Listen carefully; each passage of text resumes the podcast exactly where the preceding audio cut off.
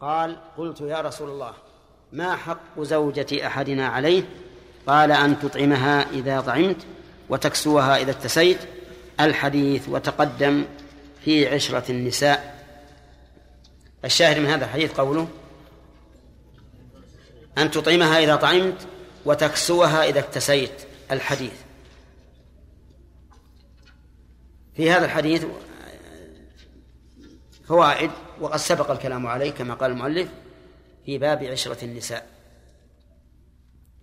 وهنا نطلب من من أحدكم أن يحقق لنا لفظ الحديث. ما حق زوجة أحدنا؟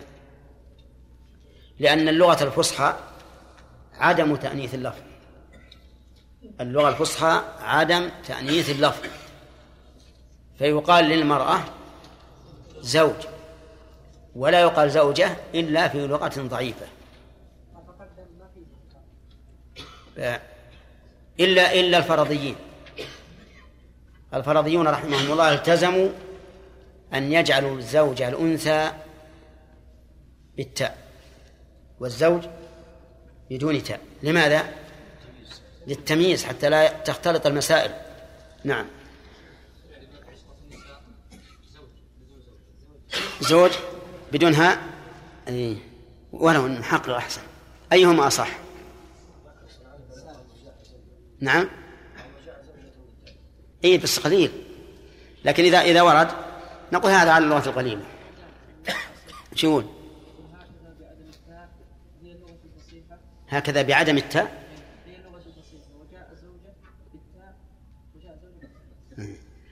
طيب. في هذا الحديث حرص الصحابة رضي الله عنهم على فهم ما يلزمهم لأهلهم. لقوله ما حق زوجة أحدنا عليه. وهنا نسأل هل الصحابة رضي الله عنهم إذا سألوا عن الأحكام هل هم يريدون الوصول إلى معرفة الحكم فقط أو إلى هذا والتطبيق؟ الثاني لا شك. الثاني بلا شك. لكننا نحن في عصرنا هذا. كثير منا يسأل عن الحكم ثم لا يطبق. ثم لا يطبق. أحيانا يسأل عن الحكم. يسأل شخصا يثق بدينه وعلمه فإذا كان فإذا أفتاه بما لا ترضاه نفسه الجاهلة طبعا ما هو ما هو عالم تردد في الأمر. ثم ذهب إلى عالم آخر. فإذا أفتاه بفتوى الأول نعم.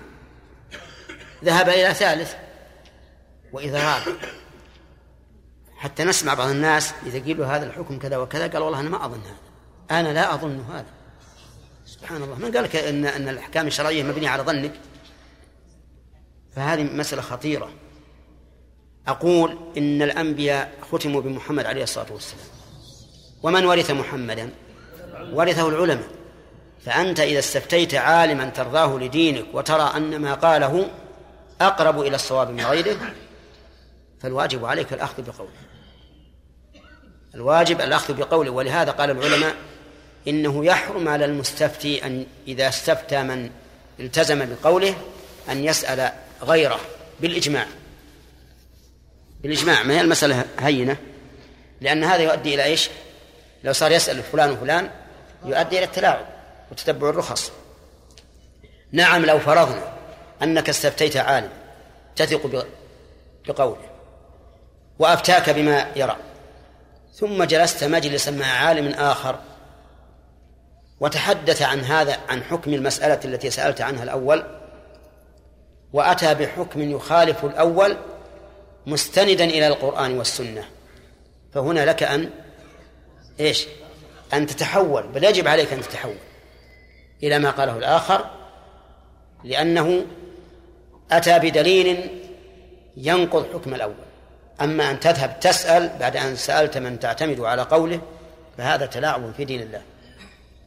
قال ومن فوائد هذا الحديث أنه يجب على المرء بالنسبة لزوجته أن يطعمها إذا طعم ويكسوها إذا اكتسى وهل المراد أنك إذا أفطرت على خبز يلزمك أن أن تفطرها على خبز مثلا.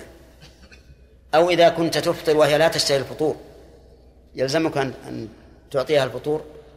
لا المراد جنس الطعام. المراد جنس الطعام لا أن أن أن تقول كل ما أكلت. لو تمر مثلا على المطبخ وتاكل لك تمرة ولا قطعة خبز يقول تعال يا مر تعال تمرة وجزء خبزة ما يصير. المعنى الجنس. يعني أن تطعمها إذا طعمت. فإن لم تطعم لكونك فقيرا فإنه لازمك. لازمك أن أن تطعمها. لا يكلف الله نفسا إلا وسعها. ولكن اختلف العلماء. اختلف العلماء. إذا حدث للزوج فقر بعد غنى. فهل للزوجة أن تطالب بالفسخ أو لا؟ فقال بعض أهل العلم إن لها أن تطالب بالفسخ. وقال آخرون لا. ولكن الأقرب أن لها أن تطالب.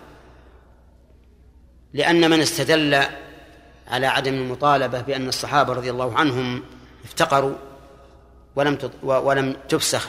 أنكحتهم يجاب عنه بأنه لا نعلم أن هؤلاء الزوجات طالبن بالفسخ. وأما أن يستمتع الرجل فيها ولا ينفق عليها فهذا لا شك أنه إضرار بها فلها أن تفسخ. لكن لو تزوجته عالمة بعسرته فهل لها أن تفسخ؟ الصحيح لا. ليس لها أن تفسخ. وقال بعض العلماء لها أن تفسخ لأن النفقة تتجدد. كل يوم له نفقة. وهي إذا رضيت اليوم قد لا ترضى غدا. لكن الصواب أنه إذا تز... أنها إذا تزوجته عالمة به أي بعسرته فإنه ليس لها حق الفسخ. لأنه يقال لماذا لم ترفضي النكاح منه من الأصل؟ أما أن تتزوجيه عالمة بعسرته ثم بعد ذلك تطالبين بها بالفسخ فليس لك لك الحق في هذا. طيب وتكسوها إذا اكتسيت نقول فيها مثل ما قلنا في تطعمها إذا طعمت يعني لا نقول إنك إذا اكتسيت لبست ثوبا جديدا لازم تعطي الزوجة ثوبا جديدا لا. لأنها ربما تحتاج إلى ثياب جديدة أكثر من احتياج الزوج وربما يحتاج الزوج أكثر مما تحتاج. لكن معنى الجنس. قال وعن جابر رضي الله عنه عن النبي صلى الله عليه وآله وسلم في حديث الحج بطوله. حديث الحج. رواه مسلم عن جابر رضي الله عنه. وهو وهو أجمع ما روي في الحج. يعتبر منسكا. ولهذا جعله الألباني جعله الأصل في كتابه في صفة حج النبي صلى الله عليه وآله وسلم. وهو وهو جدير بأن يكون أصلا. لأن لأن جابر رضي الله عنه ذكر الحديث من حين ما خرج الرسول عليه الصلاة والسلام بل قبل أن يخرج من المدينة إلى أن إلى يوم العيد سياقا تاما. قال في ذكر النساء ولهن عليكم رزقهن وكسوتهن بالمعروف أخرجه مسلم. لهن عليكم رزقهن الرزق العطاء. والمراد به هنا الأكل والشرب وكسوتهن معروفة الثياب ونحوها لكنه قيدها بالمعروف قيدها بالمعروف أي بما عرفه الناس فلو طلبت منه ما يخالف العرف فله أن يمنع ذلك لو طلبت منه ما يخالف العرف فله أن يمنع ذلك. مثلا لو لو لو كانت حال حال الزوج متوسطة فطلبت منه نفقة غنى فإنه لا يلزمه لقول الله تعالى لينفق ذو سعة من سعته ومن قدر عليه رزقه فلينفق مما آتاه الله. لا يكلف الله نفسا إلا ما آتاها. وفي هذا الحديث دليل على عناية النبي صلى الله عليه وآله وسلم بالنساء لأنه ذكر هذا في خطبته يوم عرفة. أكبر مجمع للمسلمين. أعلن ذلك في هذه الخطبة. وفي أيضا دليل على وجوب نفقة المرأة على زوجها طعاما وشرابا وكسوة وسكنا. وفيه دليل على أن هذا مقيد بإيش؟ بالعرف. وفيه أيضا الرجوع إلى العرف. والرجوع إلى العرف إنما يكون حين لا يكون له حد شرعي. أما إذا كان له حد شرعي فالواجب اتباع الشرع. ولهذا قيل وكل ما أتى ولم يحدد بالشرع كالحرز فبالعرف احددي. كل ما أتى ولم يحدد بالشرع فإنه يحد بالعرف. لكن الحرز إيش؟ حرز الأموال الذي تحفظ فيه. وفائدة معرفة ذلك آه، أن السارق من غير حرز لا تقطع يده. وأن المودع إذا وضع الوديعة في غير حرز كان ضامنا. والله أعلم. نعم.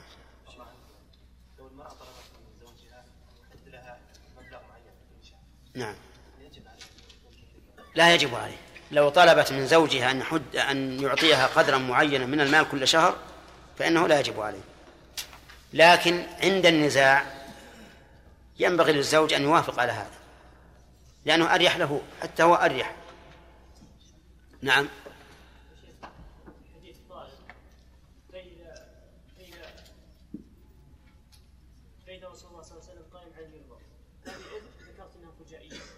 نعم إذا إذا. نعم. الرسول صلى الله عليه وسلم كان في خطبة الجبنة نعم. فهل هذا يدل على أنها تفاجأ بوجود الرسول صلى الله عليه وسلم؟ وأنها ما هي لا ربما الإنسان يأتي مثلا ويظن أن الجمعة ما بعد حلت فيفاجأ بذلك. نعم. شيخ قلنا أن الإطعام عند إطلاقه يشمل المائع وغير المائع نعم. هل الإطعام هذا يشمل الطعام الطعام. الطعام. هل يشمل الإطعام في الكفارة؟ يعني يجمع الفقراء المسكين على ماء أو على عصير والله طيب هذا. إذا توافق على هذا أنت الرسول قال لكل مسكين نصف صاع. هذه في الفدية إيه. كل الإطعام لابد من طعام. لابد من طعام. يعني حديث الفدية هذه يقيد الآن. اي نعم. نعم شرف. بارك الله فيكم. ورد حديث ان الانسان لا يقول عبدي وأمتي. يقول فتاي فتاتي هذا حديث صحيح. إيش؟ بدل عبدي وأمتي. نعم. وبتان نعم. اي صحيح. صحيح هذا من باب الأدب. لأنه إذا قال عبدي أو أمتي ربما يشعر بعلو وارتفاع عليه وذل له. فلهذا نهى الرسول عليه الصلاة والسلام عن ذلك. خوفا من هذه العلة. نعم خالد. الله الكافر يسترق الكافر. اي نعم. نعم؟ إي نعم بس بشرط إنه كافر لأنه أما المسلم ما يسترقه لا كلاهما كافر. إي نعم يس- يسترق. لكن كيف ينطبق هذا مع التعريف مع تعريف الرق وهو انه عجز الحكم سبب الكفر؟ كلاهما صحيح. لكن هذا غلب على هذا. أو أو اشتراه من مسلم. يمكن. ويستدل على نعم. على صحة هذا بأن الصحابة كانوا يخلصون المسلمين من الكفار بعد إسلامهم؟ لا هذا فداء. هذا من باب الفداء. لأن لأن الكفار إذا أسروا المسلمين ما يسترقون. نعم.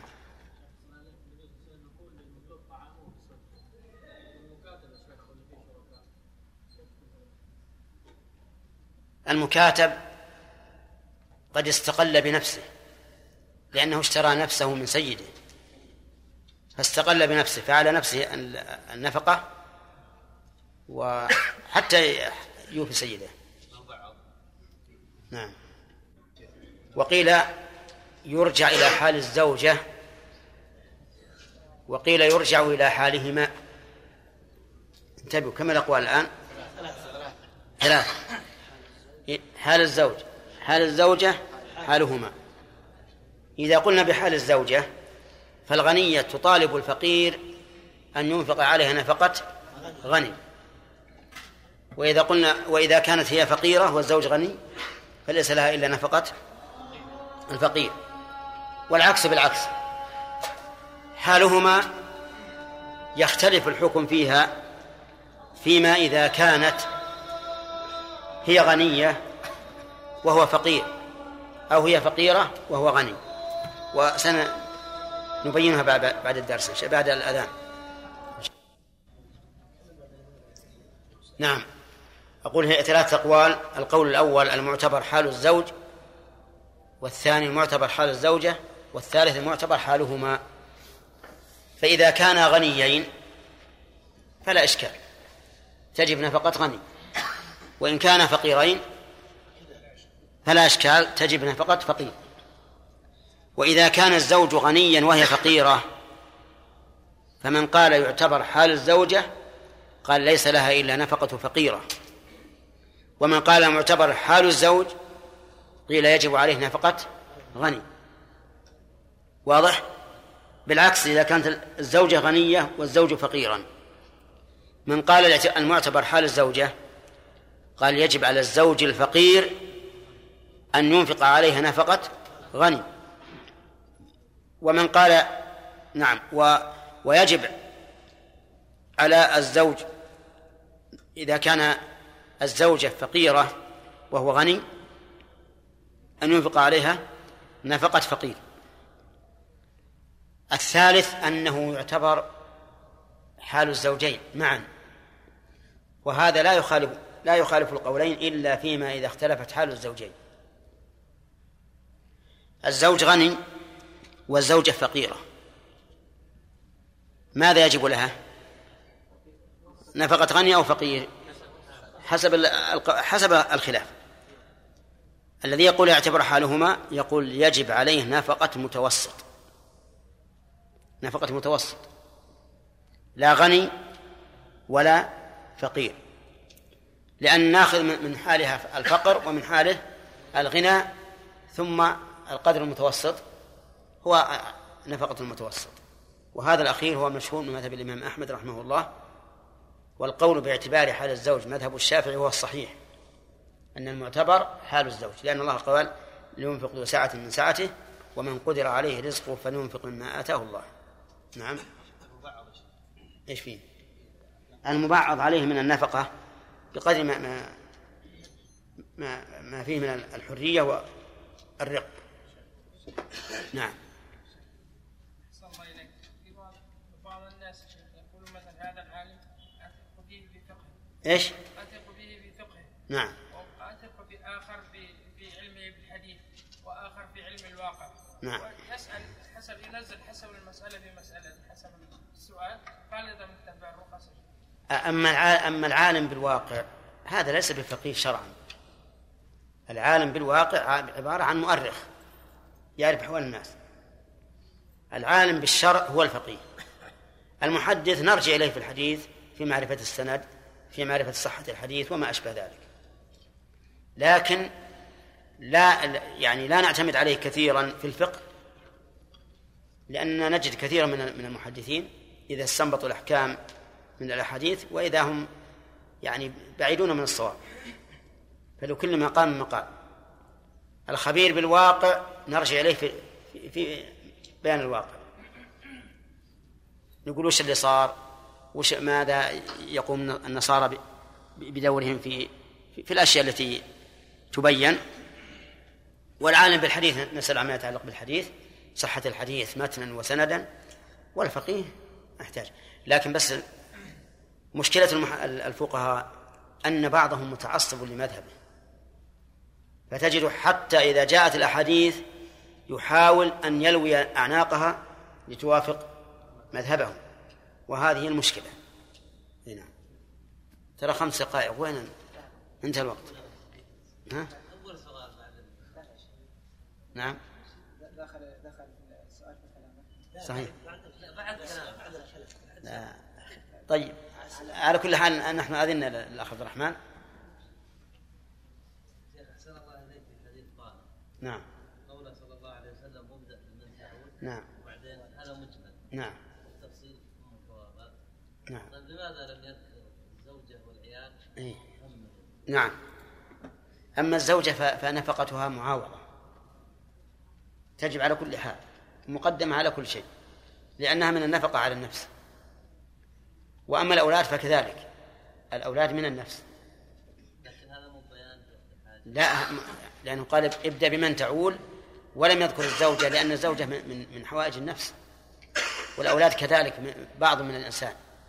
ولهذا في حديث آخر ابدأ بنفسك ثم بمن تعول طيب هل هذا يعني الزوجة والأولاد يقدمون على الأم؟ إي نعم. يقدمون. يقدمون على الأم لكن إلا في حال الضرورة كما قلنا. أما مع التساوي فهؤلاء مقدمون. يجب على الزوج أن ينفق على زوجته. فهل المعتبر حال الزوج أو حال الزوجة أو حالهما؟ يلا عقيل. نعم.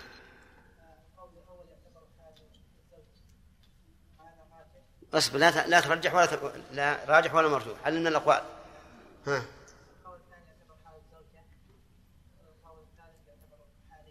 حالهما جميعا. طيب متى يظهر أثر الخلاف؟ ها؟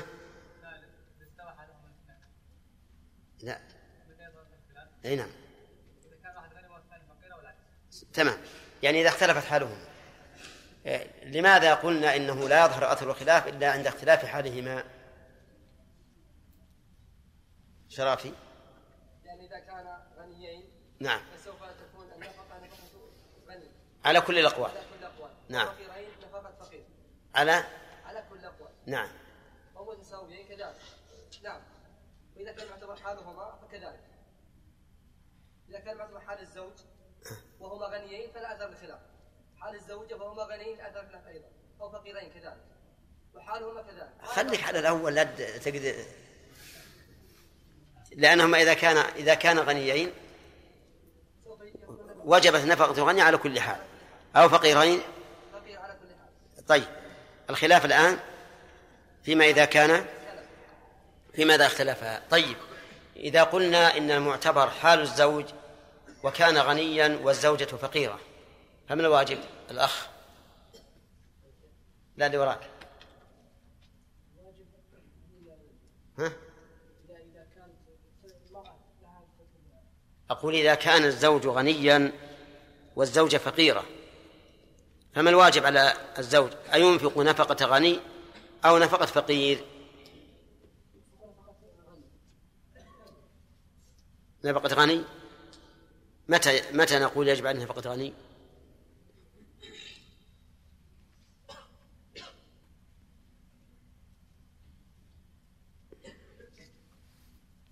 نعم.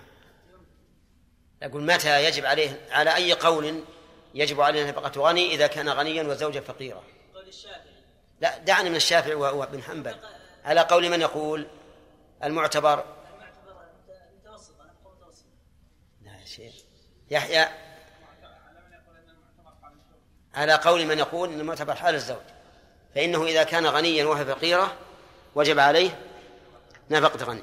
طيب. ومتى؟ وعلى قول من يقول إن المعتبر حال الزوجة يكون واجب الواجب عليه نفقه فقير. تمام.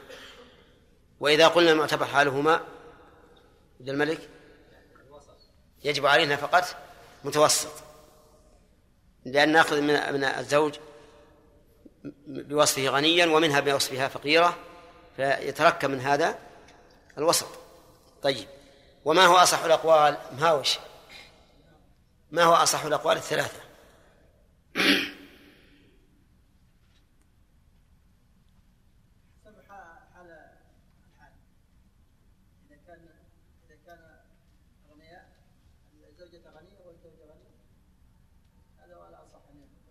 يكون. أي هذه هذه متفق عليها. أنه ينفق نفقة غني. نعم. الراجح أن المعتبر حال الزوج. ما الذي يرجحه؟ نعم.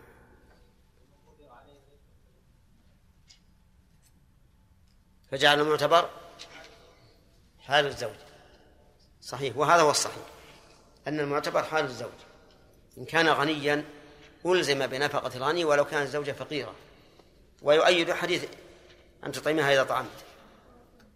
وإن كان فقيرا فليس عليه إلا نفقة فقير. ذكرنا فيما سبق أن الدين الإسلامي له عناية كبيرة في موضوع المرأة وأنه لم يهملها. فهل فيما سبق ما يدل عليه؟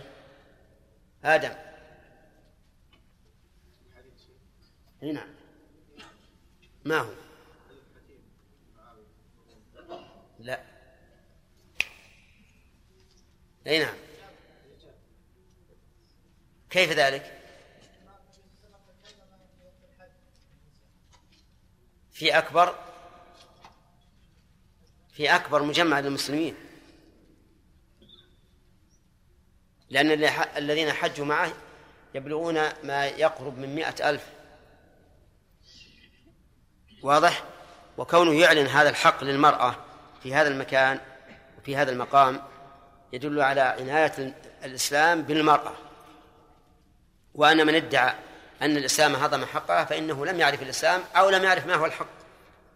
فهو إما جاهل بالإسلام أو جاهل بما يجب للمرأة. طيب هل مر علينا ما يدل على أن العرف معتبر؟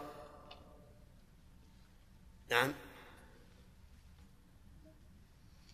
هذا. اللي وراك. اي أنت. اي وجه الدلالة؟ أنه نعم. وهذا وهذا صحيح. وفي القرآن أيضا وللمولود وعلى المولود له رزقهن وكسوتهن بالمعروف وعاشروهن بالمعروف. طيب. ونبدأ الآن بالدرس الجديد. قال وعن عبد الله بن عمر رضي الله تعالى عنهما قال قال رسول الله صلى الله عليه وسلم كفى بالمرء إثما أن يضيع من يقوت. كفى بمعنى وسعه. وإثما هذه تمييز. محول عن الفاعل. لأن التمييز مبين لما كان مبهما مجهولا من الذوات. والحال تبين ما كان مبهما مجهولا من الصفات. وهنا إثم مبين لما كان مبهما مما ذكر الرسول عليه الصلاة والسلام أنه يكفي. فما هو الذي يكفي؟ بينه بقوله إثما. فهو إذا تمييز محول عن إيش؟ عن الفاعل. وله نظائر. في القرآن كفى بالله شهيدا. يقول كفى به إثما أن يضيع من يقوت. هذا هو الفاعل. هذا هو الفاعل وفاعل كفى. يعني كفى به إثما تضييعه من يقوت. أي من ينفق عليه بالقوت فإنه إذا ضيعه فهذا إثم عظيم. يسعه ويحيط به. رواه النسائي وهو عند مسلم بلفظ أن يحبس عمن يملك قوته. وبين اللفظين اختلاف لكنه اختلاف لا لا يتناقض. يتبين بالشرح. هذا الحديث يقول الرسول عليه الصلاة والسلام إن الإنسان يأثم إثما يحيط به إذا ضيع من يقوت يعني أهمله ولم يقم بما يجب له وهذا يشمل ما كان إنسانا وما كان حيوانا. والإنسان يقوت والإنسان يقوت الإنسان ويقوت الحيوان فالمملوك له القوت على سيده والزوجة لها القوت على زوجها والقريب له القوت على قريبه بالشروط المعروفة. فإذا ضيعه وأهمله فإنه آثم. وأما حديث مسلم لفظه أن يحبس عمن يملك قوته وهو أبلغ وأعظم من التضييع. التضييع عدم المبالاة. أما هذا فهو عنده تذكر ولكنه حبس القوت عمن يملك حبس منع. ففرق بين الذي يضيع إهمالا وتفريطا وبين الذي يتعمد الإساءة. حديث مسلم في من؟ إيش؟ يتعمد الإساءة. فيحبس القوت عمن يملك. آه، رواية النسائي تدل على أن مجرد التضييع والإهمال إثم. فأيهما التي يدخل فيها اللفظ الثاني؟ الأولى. لأنه إذا كان عليه هذا الإثم في في الإضاعة فإنه يكون عليه من باب أولى في الإساءة. لأن الذي يرحمك الله الذي يمنع القوت عمن يملكه أشد إثما. في ففي هذا الحديث الوعيد على من ضيع من يقوت وأنه آثم. والقاعدة عند أهل العلم أن كل ذنب توعد عليه فإنه يكون من كبائر الذنوب. فيؤخذ من هذا أن إضاعة من يقوت من كبائر الذنوب. ومن فوائده أيضا أنه إذا أضاعه فقد اكتسب هذا الإثم سواء طالبه أم لم يطالبه. لأنه إذا كان يجب عليه أن يقيته ولم يفعل لحقه هذا الإثم. حتى وإن لم يطالبه ما لم يسقط حقه. ما لم يسقط حقه. فالمقامات ثلاث ثلاثة. أن يطالبه وله الحق في المطالبة. أن يسقط عنه الحق فله الحق أن يسقط. الثالثة أن يسكت. فمتى يكون آثما؟ يكون آثما فيما إذا طالبه ومنعه حقه أو فيما إذا سكت لأن الأصل أن حقه واجب فيجب إيصاله إليه سواء طالب أم لم يطالب. أما إذا أسقطه فالحق له ويسقط عما يجب عليه عما يجب عليه. طيب هل له أن يطالب أباه بالنفقة؟ يعني لو أن أباه منعه النفقة الواجب عليه فهل له أن يطالب أباه؟ قال العلماء نعم له أن يطالب أباه ولكن ليس له أن يطالب أباه بدين ثابت على أبيه. والفرق بينهما أن مطالبته أباه بالنفقة مطالبة لحفظ نفسه لأنه لا يمكن أن يبقى لا يأكل ولا يشرب ولا يكتسب. ومطالبته بالدين لا, لا ليست لحفظ نفسه ولكنها لحفظ ماله. فلا يحق فلا يحق له أن يطالب أباه بالدين. لأن النبي صلى الله عليه وآله وسلم قال أنت ومالك لأبيك. بخلاف مطالبته بالنفقة فإنها حاجة حاضرة لحفظ النفس وحمايتها من الهلاك. من فوائد الحديث أنه يجب على الإنسان أن يكون نبيها فيما حمل من الواجبات. لقوله كفى به إثما أن يضيع من يقوت والواجب عليه أن ينتبه لكل ما يجب عليه سواء من أقاربه مثلا أو من مملوكاته. ولكن هل يشمل هذا آه، المزارع وشبهها؟ ونقول الإنسان يأثم إذا لم يقم على مزرعته بالسقي والحرث. الجواب لا حتى لو كانت حية. حتى لو كانت حية. لأنها ليس لها قوت. صحيح أنها تسقى بالماء وتحرث ولكنها ليس لها قوت. فالمراد ما يحيا بالقوت وهو الآدمي أو الحيوان أو الرقيق. ومن فوائد هذا الحديث عناية الشرع بذوي الحقوق وأن وأن النبي صلى الله عليه وسلم كأنه مدافع عنهم ومطالب لهم ولهذا توعد من أضاع حقوقهم فدل ذلك على عناية الشرع بذوي الحقوق. وهذا له نظائر منها قول الرسول عليه الصلاة والسلام مطل الغني ظلم. فإن هذا حماية للدائن الذي له الدين على على أخيه وهو غني فإن مطله به يكون ظلما. قال وعن وعن جابر رضي الله عنه يرفعه. وعن جابر بن عبد الله رضي الله عنهما يرفعه إلى من؟ إلى النبي صلى الله عليه وآله وسلم. في الحامل المتوفى عنها زوجها قال لا نفقة لها. أخرجه البيهقي ورجال ثقات لكن قال المحفوظ وقفه. المحفوظ ضده الشاذ. فإذا قيل المحفوظ كذا فضده شاذ. فالرواة رووا هذا الحديث على وجهين. الوجه الأول على أنه مرفوع والوجه الثاني على أنه موقوف.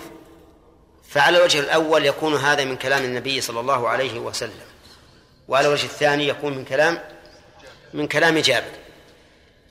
أيهما المحفوظ وأيهما الشاذ؟ الموقوف محفوظ والمرفوع شاذ لأنه هو الذي يقابل المحفوظ. طيب يقول في الحامل المتوفى عنها زوجها لا نفقة لها. وهذا الحديث مطابق للحكم حتى وإن لم يصح مرفوعا حتى وإن صح من قول جابر لأن جابر رضي الله عنه صحابي وقول الصحابي على القول الراجح حجة إلا أن يعارضه حديث مرفوع أو قول صحابي آخر. فإن خالفه حديث مرفوع فالعمل بالحديث ويلغى قول الصحابي. وإن خالفه صحابي آخر وجب النظر في الترجيح أيهما أرجح؟ ووجوه الترجيح كثيرة ذكرها أهل أصول الفقه. طيب إذن هذا الحديث نقول موافق للقواعد. فالحامل المتوفى عنها زوجها انقطعت علاقتها مع زوجها انقطاعا كليا. انقطاعا كليا. فإذا انقطعت انقطاعا كليا فليس لها نفقة على الزوج. لكن هي حامل الآن. نقول نعم هي حامل والنفقة لها في نصيب الحمل في نصيب الحمل. انتبهوا. لماذا؟ لأن النفقة على الحامل من أجل من أجل حملها من أجل حملها فيكون النفقة للحمل. النفقة للحمل وتؤخذ من نصيبه. ولا تؤخذ من من مال الزوج. والفرق بين القولين ظاهر. إذا قلنا إنها تؤخذ من مال الزوج وجب أخذها من التركة قبل أن تقسم بين الورثة. وإذا قلنا إنها تؤخذ من نصيب الحمل فإنما نأخذها من نصيب الحمل بعد قسم التركة. فنقسم التركة وننظر ماذا يكون الحمل ثم نأخذ من نصيبه من التركة ما ينفق به على أمه. طيب وإن لم تكن حاملا وهي متوفى عنها فنفقتها على نفسها. ليس لها نفقة في التركة وليس لها نفقة في نصيب أحد من الورثة. بل نفقتها يكون تكون على نفسها. طيب الحديث فيه فائدة واحدة وهي أن المرأة المتوفى عنها زوجها ليس لها نفقة في العدة سواء كانت حاملا أم غير حامل. ليس لها نفقة. لكن إن كانت حاملا فلها النفقة في نصيب إيش؟ في نصيب الحمل قال وعنه نعم وثبت وثبت نفي النفقة في حديث فاطمة بنت قيس رضي الله عنها كما تقدم رواه مسلم. لكن حديث فاطمة بنت قيس في المطلقة ثلاثا لأن زوجها طلقها ثلاثا و وكان غائبا فأرسل إلى وكيله أن يعطيها النفقة من الشعير. فسقطت النفقة.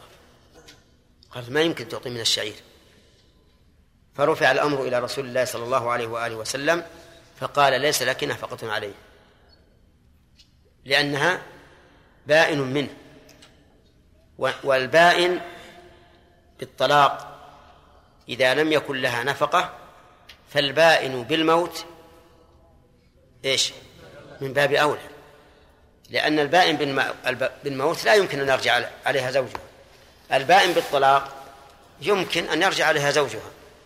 إذا تزوجت رجلا آخر وجامعها وطلقها حلت للزوج الأول.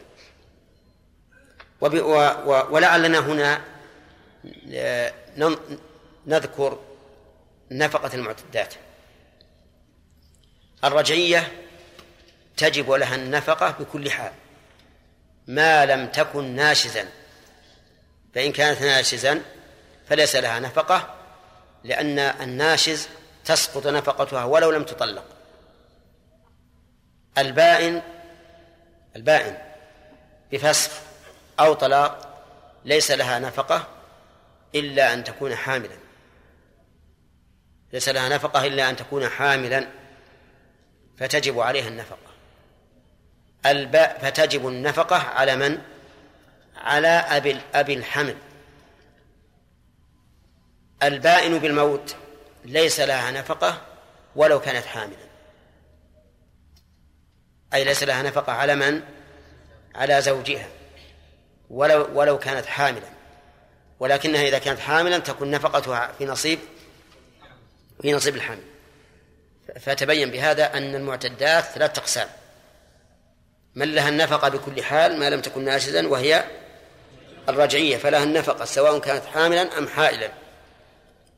ومن لا ومن لا نفقة لها بكل حال؟ من؟ آه نعم البائن بالموت اللي توفي عنها زوجها.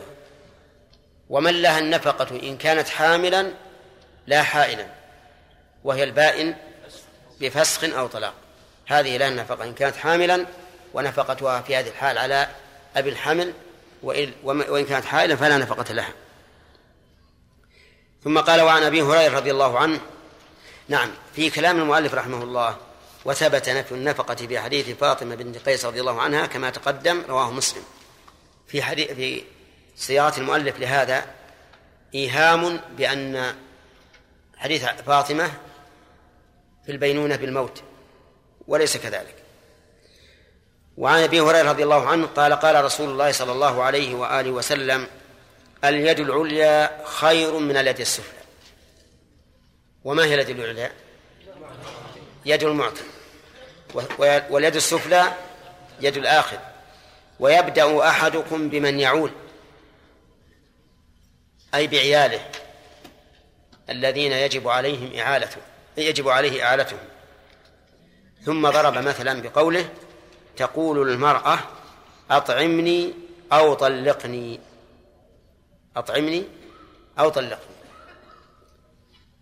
والمرأة ممن يعولها الإنسان؟ نعم. ممن يعولها وعول المرأة أوكد أنواع العول لأن عولها إيش؟ معاوضة عن عوض والرجل قد أخذ عوضه عوض هذا الإنفاق فلا يمكن أن يهمله. عوض الإنفاق هو أن يستمتع بالزوجة بالجماع وغير الجماع. فإذا كان يستوفيه ومنع حقها صار أبلغ من منع نفقة الأقارب.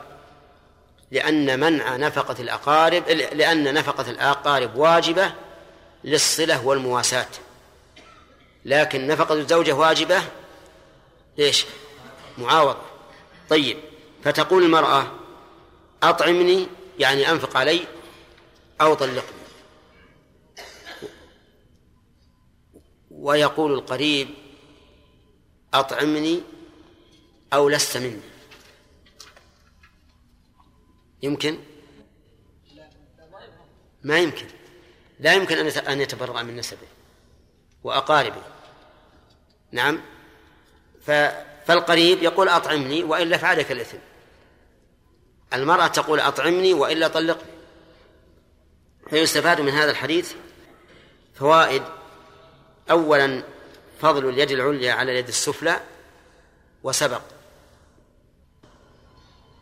الكلام فيه. وما يترتب على هذه الأفضلية وأنها تدل على أن السؤال ذل وانحطاط رتبة.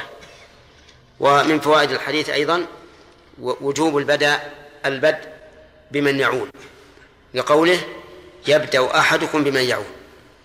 ومن فوائد الحديث أن أعظم ما يعوله الإنسان إيش؟ الزوجة لأنها تهدد بهذا بهذا بهذا القول. ومن فوائده أن للمرأة أن تطالب بالطلاق إذا لم ينفق عليها الزوج. أن تطالب بالطلاق إذا لم ينفق عليها الزوج. وهذا واضح إذا كان قادرا على الإنفاق. أن تطالبه إما بالإنفاق وإما بالطلاق لأنه لا عذر له.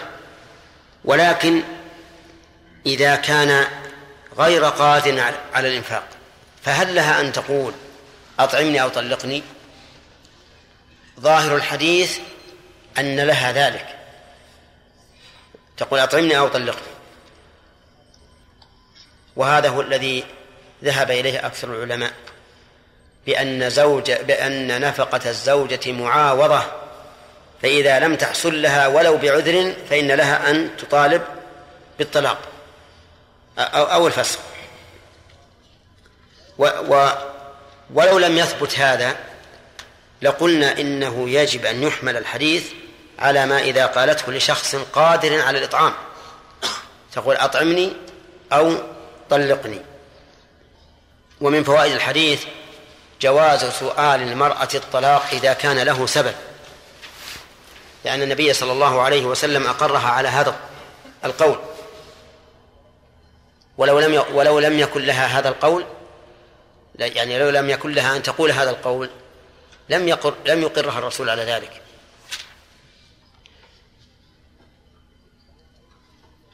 وعن سعيد بن المسيب رضي الله عنه ابن المسيب عند المسيب.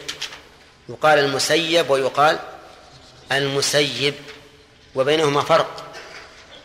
المسيب لغيره والمسيب من غيره.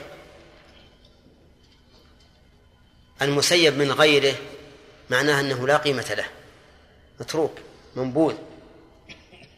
ولهذا يذكر عن سعيد أنه يقول أنا ابن المسيب وسيب الله من سيبني. يعني من قال ابن المسيب. لكن المعروف عند العلماء أنه يجوز بالوجهين. يقول في الرجل لا يجد ما ينفق على أهله قال يفرق بينهما أخرجه سعيد بن منصور عن سفيان عن أبي الزناد عنه قال قلت لسعيد بن المسيب سنة؟ قال سنة وهذا مرسل قوي. نعم. سئل سعيد بن المسيب عن الرجل لا يجد ما ينفق على أهله؟ قال يفرق بينهما ومعلوم أن هذا ليس على سبيل الوجوب. بل يفرق بينهما بطلب من المرأة. أما لو أن المرأة رضيت بحال زوجها ولم تطالب وصبرت فلا شك أن هذا أعظم لأجلها وأولى لها وأفضل. لوجهين الوجه الأول أن في ذلك إحسانا إلى زوجها وإحسانا إلى أولادها إن كانت ذات أولاد. وثانيا أن لها أجرا بالصبر على اللأوى والجوع والكسوة وغير ذلك. فالأفضل أن لا تطالب ولو كان زوجها فقيرا. لكن لو أنها أصرت على المطالبة وقالت أنا لا يمكننا أن أبقى في بيت لا أجد ما آكل ولا ما أكتسب فلا الحق وحينئذ يجب أن يفرق بينهما بطلبها. يقول سئل آه، سعيد هل هذا سنة أو لا؟ قال إنه سنة. لكن سنة من؟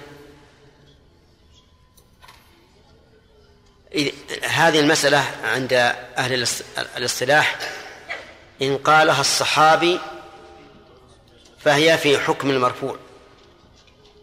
تكون من قسم مرفوع. مثل قول أنس بن مالك من السنة إذا تزوج البكر على الثيب أن يقيم عندها سبعا. ومثل قول أنس قول ابن عباس رضي الله عنهما في قراءة الفاتحة في صلاة الجنازة حين جهر بها قال ليعلموا أنها سنة. فالصحابي إذا قال هذا من السنة أو هذا سنة فهو في حكم المرفوع لأنه لا يريد بالسنة إلا سنة الرسول صلى الله عليه وآله وسلم. وأما التابع التابعي إذا قال هذا سنة فقد اختلف أهل العلم في الاصطلاح. هل يكون موقوفا أو يكون مرفوعا مرسلا؟ ووجه ذلك أن التابعي لم يدرك زمن الرسول عليه الصلاة والسلام. فإذا قدرنا أن قول من السنة مرفوع فالتابعي حينئذ رفع إلى الرسول عليه الصلاة والسلام ما لم يدرك زمانه. ومعلوم أن التابعي إذا أضاف حديثا إلى رسول الله فهو مرسل لأنه لم يدرك النبي صلى الله عليه وآله وسلم. ومن العلماء من قال هو غير مرسل لكنه موقوف لأن التابعي لا يعني بالسنة إلا سنة الصحابة الذين أدركهم. فيكون هذا من باب من باب موقوف. يكون موقوفا متصلا أو موقوفا مرسلا. متصلا. لأنه أدرك الصحابة. وظاهر صنيع بن حجر رحمه الله في قوله وهذا مرسل قوي ظاهره أنه يختار القول الأول. أنه أي قول التابعي من السنة مرفوع مرسل مرفوع مرسل ولهذا قال هذا مرسل قوي. والمرسل هو المضاف إذا ما رفعه التابع المرسل ما رفعه التابعي أو الصحابي الذي لم يدرك النبي صلى الله عليه وسلم الذي لم يسمع من الرسول صلى الله عليه وسلم. نعم. الراجح أنه ينظر إلى إلى السنة في هذا. إذا وجد له شواهد تدل على أنه مرفوع فهو مرفوع. وإلا فالأقرب أن قول الصحابي من السنة أي سنة الخلفاء الذين أدركهم أو الصحابة الذين أدركهم التابع التابع بس نعم.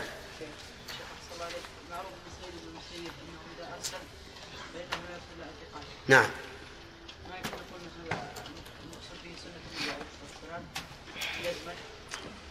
هو إذا إذا أرسل يعني إذا قال قال النبي أو فعل النبي. لكن من السنة ما هو صريح. و لا الحافظ قد يكون إنه أي إنه حكم بأن هذا مرسل قوي لأنه عن سعيد بن المسيب وقد يكون يرى الرأي الثاني أن قول التابعي من السنة مرفوع مرسل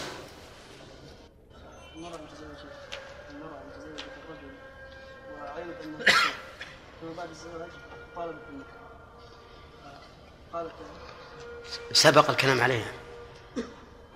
ما سبق الكلام عليها؟ يفتيك خالد. أفتي. الآن؟ إيه الآن. إذا علمت وجه إليه الفتوى. ها؟ إذا علمت بعسرة أي نعم. قيل أنها لا يجوز لها طلب الفسخ. إيه؟ وقيل لا يجوز. نعم. لا ليس لها ليس لها طلب الفسخ. نعم. والذين استشهدوا أنه لا وهو القول الصحيح أنه لا ليس لها حق الفسخ لأنها عالمة بعسر. تمام. والذين قالوا آه و بجواز المطالبة. الذين قالوا بجواز المطالبة. نعم. استمع له استمع له. الذين الذين قالوا بعدم بعدم جواز المطالبة قالوا بأن الصحابة رضوان الله عليهم آه افتقروا ولم يفسخ تفسخ أنكحتهم. لا لا. الذين قالوا بعدم جواز المطالبة. لا. لأن هذه اللي ذكرت فيما إذا حدثت العسرة بعد بعد النكاح. والذي إذا حدثت؟ إي نعم هذا اللي ذكرناه إذا إذا إذا كانت علمت بعسرة؟ إذا كانت علمت بعسرة في قول العلم طيب. القول الأول؟ القول أنه لا حق لها في الفسخ لأنها عالمة بذلك ودخلت على بصيرة. نعم وهذا هو الصحيح. نعم. القول الثاني أن لها الفسخ لأن النفقه تتجدد. نعم فإذا كانت تتجدد فلها أن تفسخ بالمطالبه بالمستقبل والصحيح أن لا أنه ليس لها فسخ لا أنت معلم الآن. نعم. نعم. نعم. هذا عذر. لو طال المرض نعم. طال هذه ربما نقول من جنسها إذا إذا أعسر الزوج. يعني إذا تعذر الاستمتاع من قبلها فقد نقول إذا خرج عن العادة فله أن يمنع النفقة. لكن لا, لا نقول ذلك لأن هذا بإمكانه أن يتخلص من المرأة بالطلاق بخلاف الزوجة. ما الفرق بين اللفظين؟ كفى بالمرء إثما أن يضيع من يقوت كفى بالمرء إثما أن يحبس عمن يملك قوته. نعم.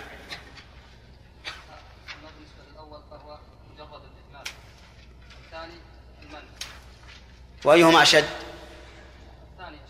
الثاني أشد. طيب قوته. مفعول ليش يا عمر؟ يملك ولا يحبس؟ يحبس. منصور. إذن عندنا رجلان يقولان يحبس. وأنت عبد الملك؟ صحيح. أن يحبس القوت عمن يملكه. إي نعم. طيب. إذا حبس القوت عن البهيمة فماذا نصنع؟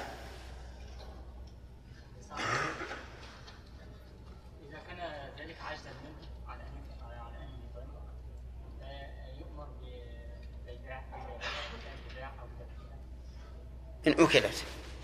أو ذبحها إن أكلت. ولا حتى لم تؤكل؟ طيب. وإذا كان يجد. نعم. يجب على إيش؟ على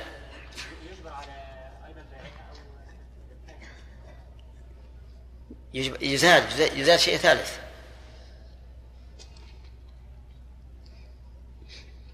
ناصر؟ لا انتهينا إذا كان يستطيع. يجبر على بيعها أو ذبحها. إذا كان يستطيع. إذا يجبر على النفقة. فإن أبى أجبر على بيعها أو ذبحها. طيب. امرأة توفي عنها زوجها. فهل لها نفقة على الزوج؟ لماذا؟ نعم. لأنها بينونة, بينونة كبرى. طيب. على من تكون نفقة أحمد؟ حامل. أو غير حامل؟ نعم. طيب.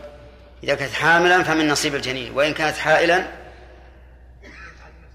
فعلى نفسها. تمام. صح.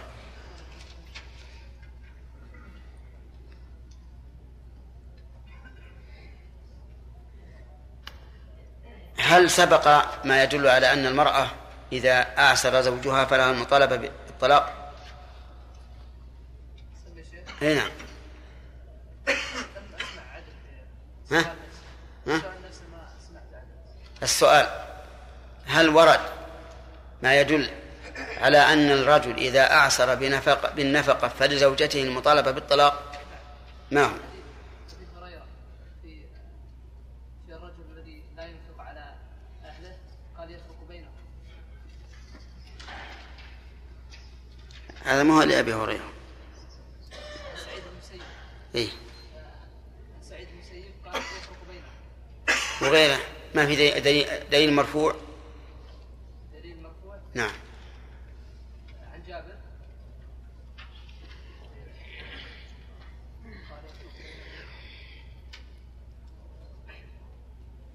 عن أبي هريرة الذي العليا اليد العليا خير من اليد السفلى فليبدأ بمن يعود وليبدأ بمن يعود طيب.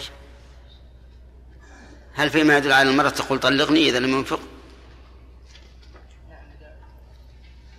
هذا اللفظ الذي قلت. هل فيما يدل على المرأة تقول طلقني إذا لم ينفق؟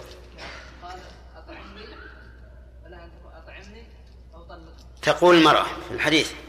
أطعمني أو طلقني أو طلقني. صح. طيب ما الحكم آه، في إعسار الزوج الشيخ سليمان؟ هل تطالب المرأة بالطلاق أو في تطالب.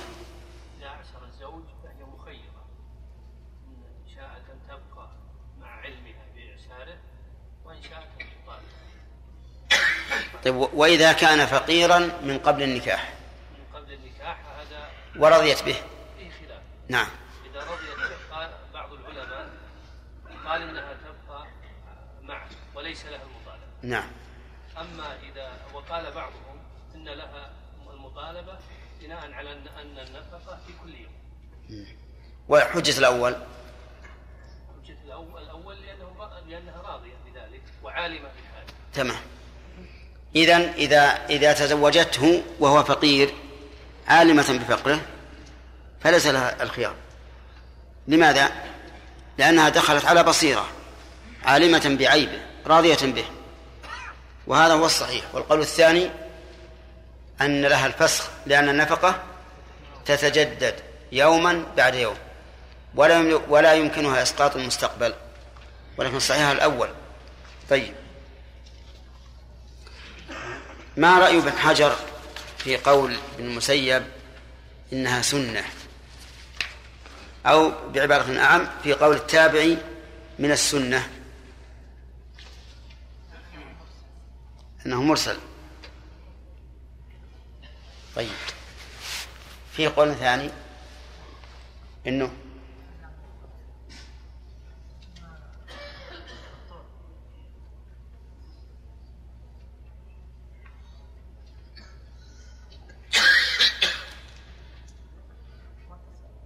ها؟ نسيت. سليم ها الحجر نقول انها انها بحث مره اي نعم سلقوا الماء طيب لكن في قول ثاني خلافه سويلان فيكون إذا كم إيش يكون؟ إذا كان عن الصحابة وش يكون؟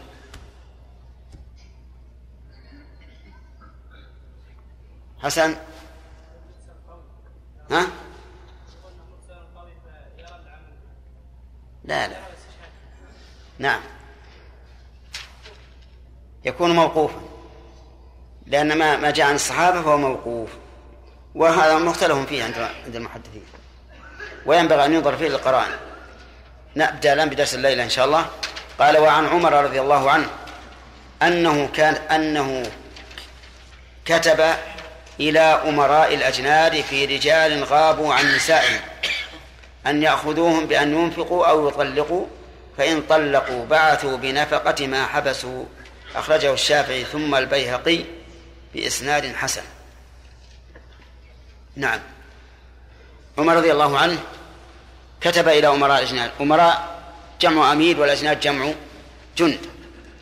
وهم الذين يبعثون للقتال في سبيل الله عز وجل. فتركوا نساءهم. تركوهم بلا نفقة.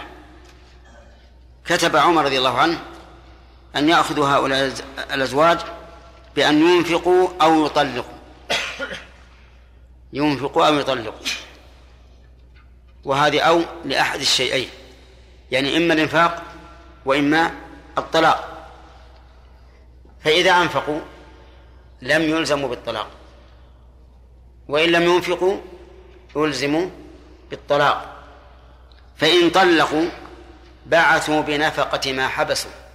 أي بنفقة بالنفقة الماضية. أي بالنفقة التي حبسوها. يبعثون بها إلى من؟ إلى أزواجهم. إلى أزواجهم. هذا الأثر يقول أخرجه الشافعي ثم البيهقي بإسناد حسن. إذن فيكون حجة. وهو من سنة أحد الخلفاء الراشدين عمر بن الخطاب رضي الله عنه. فيكون حجة يعمل به. فيستفاد من هذا الحديث فوائد.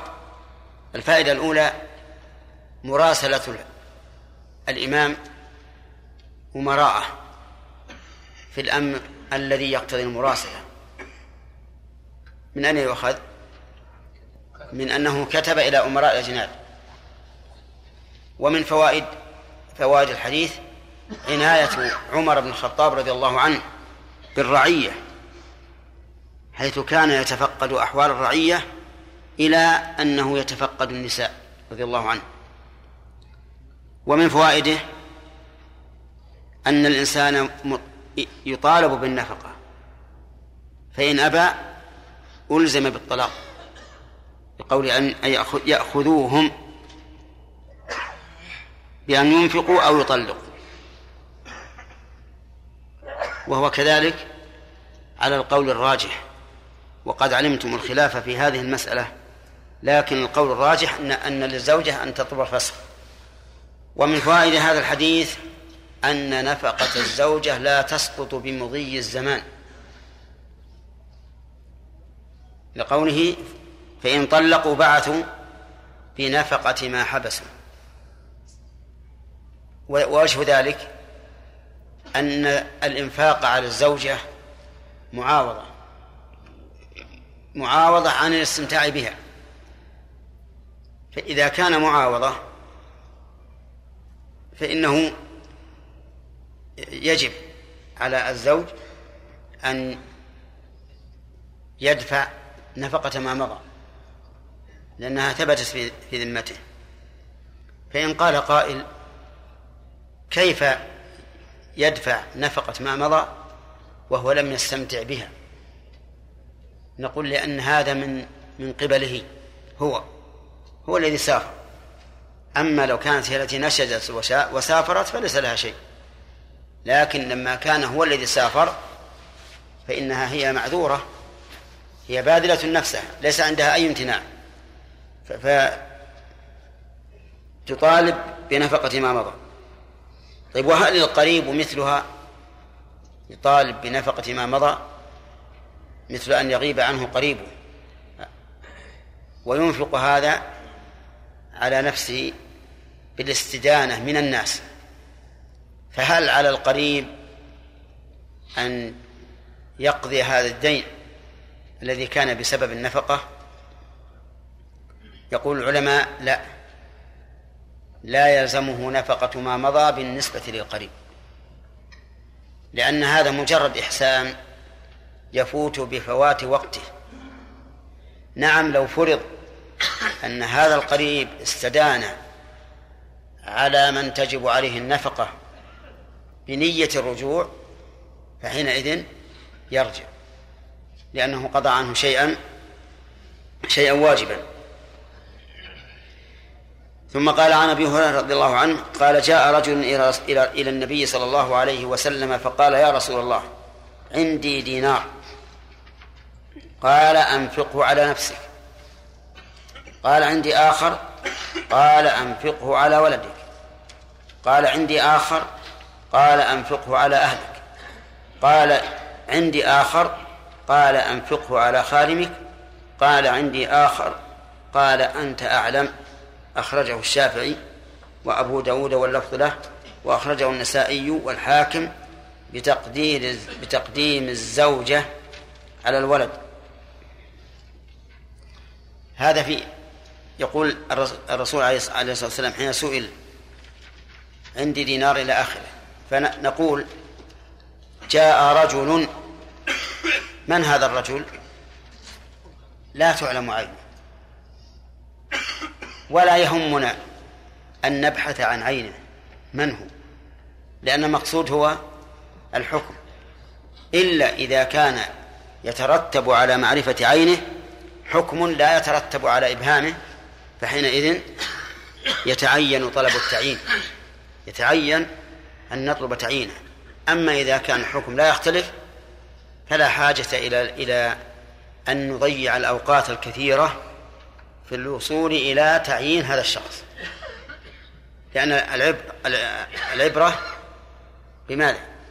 العبرة بالحكم لا بالشخص. نعم لو فرض أنه أننا نحتاج إلى معرفة عينه لتغير الحكم بكونه مبهما أو معينا كما لو جاء رجل يسأل الزكاة. ونحن لا نعلم هل هو من آل البيت أو لا. فحينئذ يتعين البحث عنه لأنه يختلف به الحكم. أما إذا لم يختلف فالمهم القضية والحكم.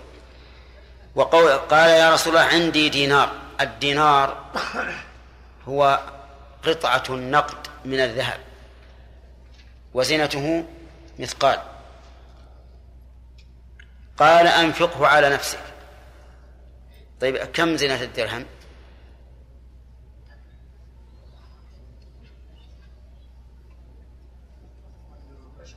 الدرهم الدينار مثقال. إذا قلنا كل سبعة دراهم عش... عشرة مثاقيل. وش صار؟ سبعة عشر المثقال. فالدرهم في عهد الرسول عليه الصلاة والسلام أصغر من من الدينار. بخلاف عهدنا الآن فإنه يختلف. طيب.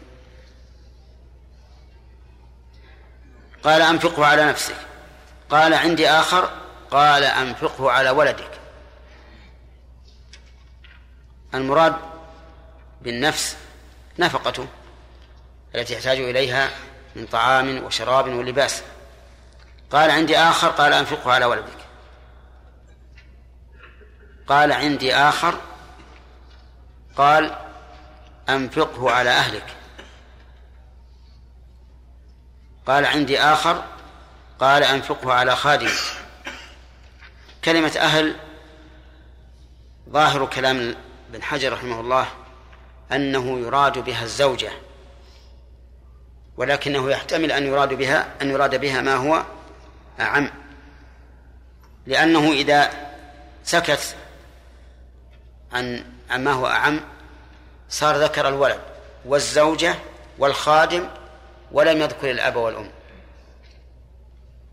لم يذكر الأب والأم. أفهمتم؟ فالذي يظهر لي أن قوله أنفقه على أهلك المراد بهم الزوجة والعائلة كالأب والأم والأخ وما أشبه ذلك. قال عندي آخر قال أنت أعلم يعني أعلم به الصفة حيث شئت. أخرجه الشافعي وأبو داود واللفظ له وأخرجه النسائي والحاكم بتقديم الزوجة على الولد. وهذا السياق الأخير سياق النساء والحاكم هو الأليق بالقواعد. أن الزوجة مقدمة على الولد لأن الإنفاق على الزوجة هو في الحقيقة إنفاق على النفس. فإن الزوجة من حاجات الإنسان وإذا لم ينفق عليها فسوف تقول إيش؟ أنفق أو طلق. فالصواب أنه يبدأ بنفسه ثم بالزوجة ثم بالولد ثم بالوالدين ثم ببقية الأقارب والخادم مقدم على بقية الأقارب. وذلك وذلك لأن الخادم يحتاج الإنسان إليه بنفسه فهو من حاجات النفس. فالإنفاق عليه إنفاق على النفس في الواقع. في هذا الحديث دليل على أنه إذا تزاحمت أو إذا تزاحم المستحقون للإنفاق فإنهم يقدمون بالأولى فالأولى. فإن قال قائل أفلا يمكن أن نقرع بينهم؟ قلنا لا. الإقراع إنما يستعمل عند التساوي. فأما إذا كان أحدهم حق فلا حاجة للقرآن فإن قال قائل أفلا يمكن أن نجعل الغداء لبعض والعشاء لبعض. قلنا هذا فيه أيضا إضرار بالمنفق عليه. يعني ربما لا تكفيه المرة الواحدة في الليل والليل في اليوم والليلة. يحتاج إلى غداء وإلى عشاء.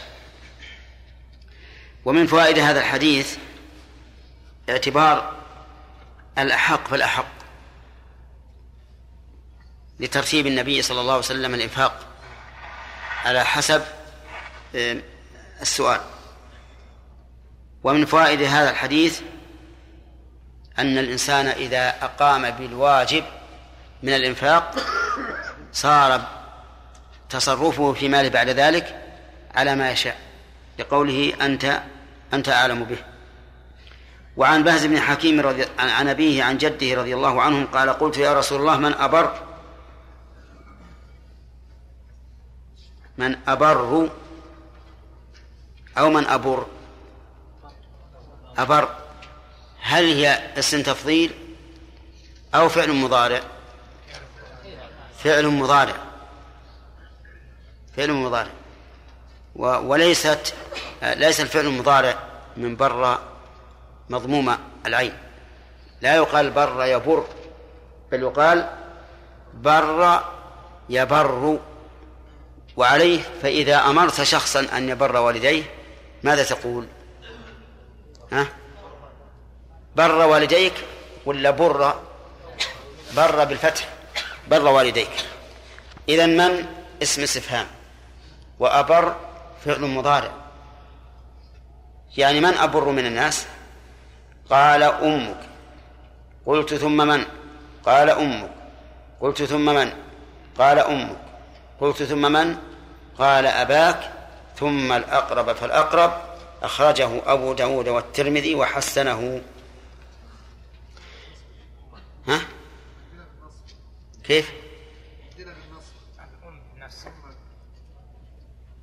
قال ثم من؟ قال أباك. قبل أمك أي نعم نعم صح.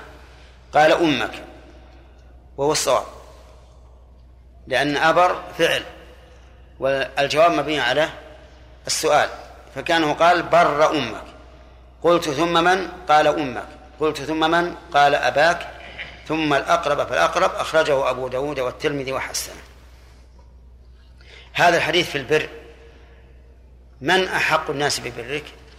يقول النبي عليه الصلاة والسلام أحق الناس من القرابات بالبر الأم. وذلك لعظم مشقة مشقتها فإن الأم تلحقها المشقة في الحمل وتلحقها المشقة عند الوضع وتلحقها المشقة عند الحضانة. أما الأب فلا يلحقه من ذلك مشقة. فلذلك قدمت عليه الأم في البر وكرر النبي عليه الصلاة والسلام ذلك ثلاث مرات. وفي الرابعة قال ثم أباك ثم أباك لأنه أقرب الناس إليك بعد الأم. وبعد ذلك يقول ثم الأقرب فالأقرب. من الأقرب بعد الأم والأب؟ الأولاد. الأولاد أقرب لأنهم بضعة منك. ولهذا يجب على الإنسان أن يصل رحمه وأولاهم بالصلة من؟ الأبناء. أما الأم والأب فإنه لا يقال في الإحسان إليهما صلة بل يقال إنه بر. وهو أخص من الصلة. هذا الحديث يقال فيه ما, قيل فيما سبق أن الترتيب بالأولويات وأن الناس يختلفون بالأولوية. فكل من كان أقرب إلى الإنسان فهو أحق ببره. ووجه دخول هذا الحديث في باب النفقات ظاهر لأن النفقة من البر. ثم قال المؤلف رحمه الله باب الحضانة. الحضانة مأخوذة من الحضن وهو الحجر. حجر الإنسان. يقال احتضن الرجل إذا وضعه في حضنه والتزمه وهي حفظ الصغير والسفيه والمجنون عما يضره والقيام بمصالحه. هذه الحضانة اصطلاحا. حفظ الصغير والمجنون ومن؟ والسفيه. عما يضره والقيام بمصالحه. يعني حفظ القاصر وحمايته مما يضره والقيام بمصالحه. وهي, وهي واجبة. ولكنها هل هي واجبة للحاضن أو واجبة عليه؟ نقول أما عند التزاحم فهي واجبة للحاضن وأما عند التخاذل فهي واجبة. فرض كفاية على الأقارب أن يحضنوا هؤلاء من أقاربهم يعني الصغير والمجنون والسفيه. السفيه بمعنى المعتوه الذي لا يحسن يتصرف.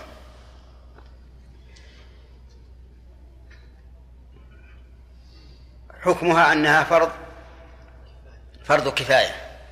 إذا قام بها من يكفي سقط عن الباقين وقد علمتم أنه إذا كان هناك تزاحم فهي حق للمحظون وإذا لم يكن تزاحم فهي حق. إذا كان هناك تخاذل فهي حق على المحظون تكون فرض كفاية على الأقارب. قال المؤلف عن عبد الله بن عامر رضي الله عنه وعن أبيه أن امرأة قالت يا رسول الله إن ابني كان بطني له وعاء وثدي له سقاء وحجري له حواء وإن أباه طلقني وأراد أن ينزعه مني فقال له فقال لها رسول الله صلى الله عليه وآله وسلم أنت أحق به ما لم تنكحي. رواه أحمد وأبو داود وصححه الحاكم. هذا الحديث في هذه المرأة شكت إلى إلى رسول الله صلى الله عليه وسلم زوجها. حين طلقها وأراد أن يأخذ ابنها منها. وجاءت بمبررات على سبيل السجع فقالت إن إن ابني كان بطني له وعاء. بمنزلة الوعاء الذي يوضع فيه الطعام. وهذا وصف مطابق تماما. وكان ثدي له سقاء لأنه يشرب منه اللبن. فهو بمنزلة السقاء الذي يشرب منه الإنسان الماء واللبن. وكان حجري له حواء يعني تضع في حجرها فيحويه وتحضنه إلى إلى صدرها. وإن أباه طلقني وأراد أن ينزعه مني. كما تجري به العادة كثيرا إذا طلق الرجل زوجته ساءت العلاقة بينه وبينها فيريد أن يأخذ الولد. أحيانا يريد أن يأخذه شفقة عليه. وأحيانا يريد أن يأخذه حبا له. وأحيانا يريد أن يأخذه إضرارا بأمه. المهم أن الناس تختلف نياتهم وإراداتهم. فقال لها رسول الله صلى الله عليه وسلم أنت أحق به ما لم تنكحي. يعني أنت أحق به في الحضانة وهو لك. ما لم تنكحي. فإذا نكحت فلا تكوني أحق به منه بل يكون هو أحق. ووجه ذلك أن المرأة إذا تزوجت وبقي وبقي ابنها معها صار تحت حجر هذا الزوج الجديد فيمن به فيمن عليه ويتعلق به الطفل أكثر مما يتعلق بأبيه. وربما يستخدمه زوج أمه استخداما سيئا إذا أمكن أن يستخدمه.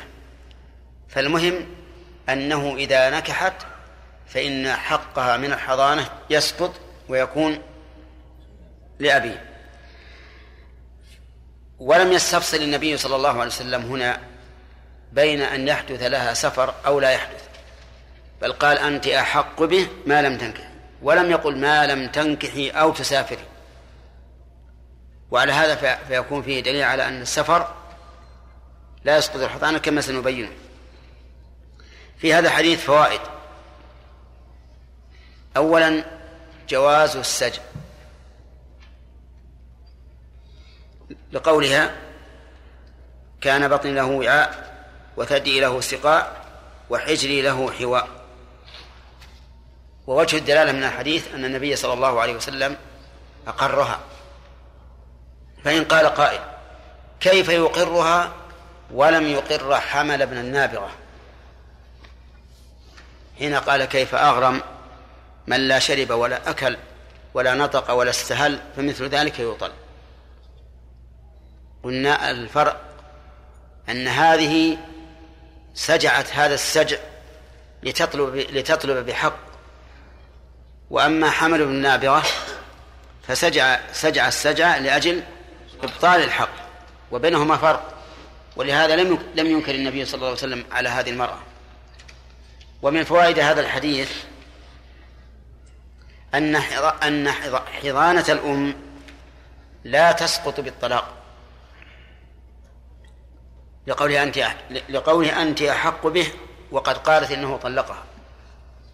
فتكون الحضانة لها لا لأبيه. ومن فوائد الحديث أن الحضانة للحق للحاضن. لقول أنت أحق به. وهو كذلك. هي حق للحاضن إذا طلبها فإنه يعطى إياها. ولكن لا بد من شروط.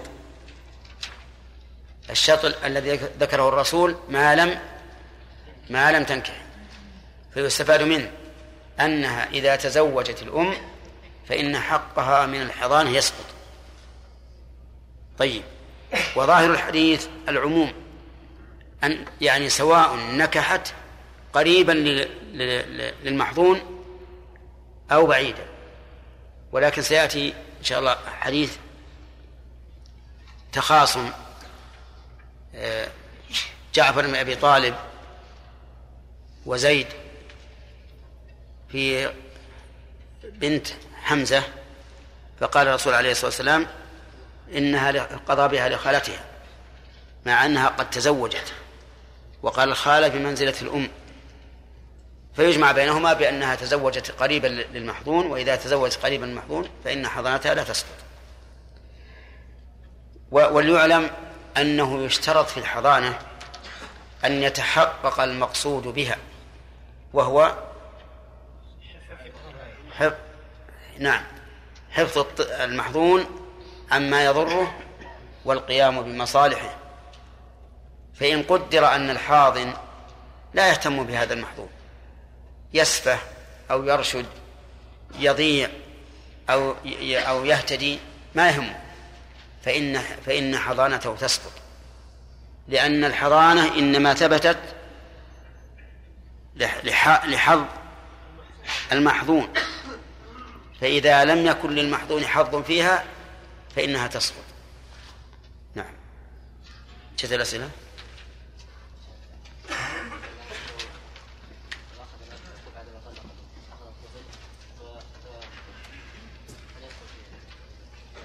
كيف؟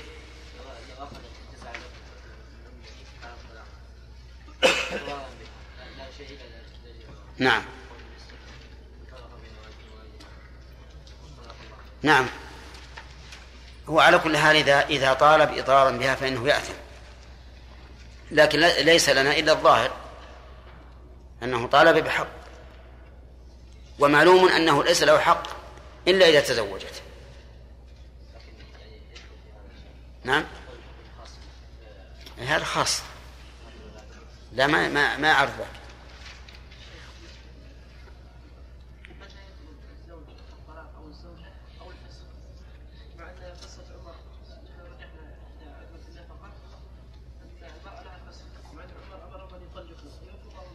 نعم.